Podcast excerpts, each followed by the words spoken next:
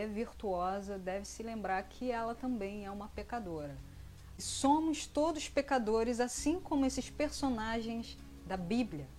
Paulo, Pedro, Vi, Salomão, Raabe, Esther, Ruth.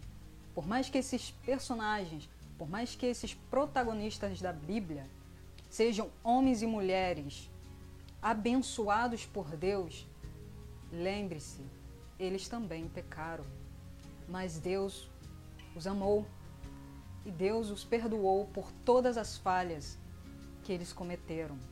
Se você hoje está triste porque entristeceu o coração do Senhor, saiba que o Senhor quer te perdoar e Ele não te condena, mas é necessário que você peça perdão quebrantado, verdadeiramente, se arrependa, se ajoelhe diante do Senhor e peça para Ele te perdoar, mas que esse perdão que você está pedindo ao Senhor seja verdadeiro, porque o Senhor conhece o coração do homem.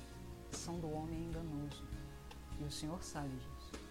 E eu queria deixar um versículo para vocês, que está em Romanos, capítulo 3, do versículo 22 ao 23.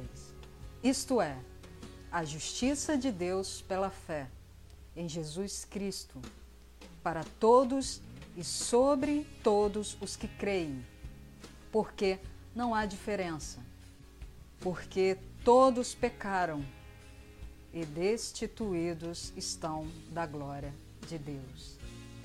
Então somos pecadores e o Senhor chama você ao arrependimento, que você possa ouvir essa mensagem e colocar em prática.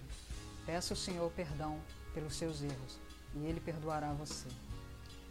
Segue meu podcast também no Spotify. E esse é o devocional que eu queria entregar a vocês. Fica na paz e um grande abraço.